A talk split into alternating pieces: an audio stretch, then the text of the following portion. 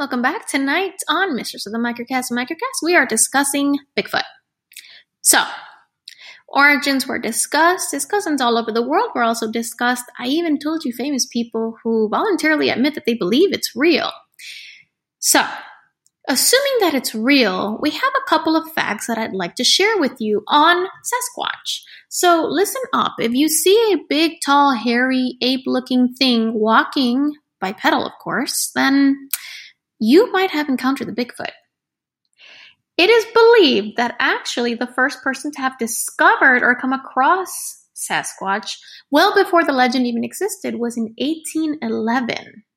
There were some footprints that were allegedly have been sighted, and it's really, really insane to think that it's been around since that long, well before its real initiation in 1967 in Northern California.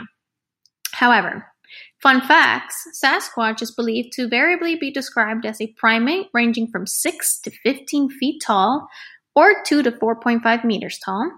It stands erect on two feet, sometimes giving off a foul smell and either moving silently or emitting a high pitched cry or squawk. Footprints have measured up to 24 inches or 60 centimeters in length and 8 inches or 20 centimeters in width.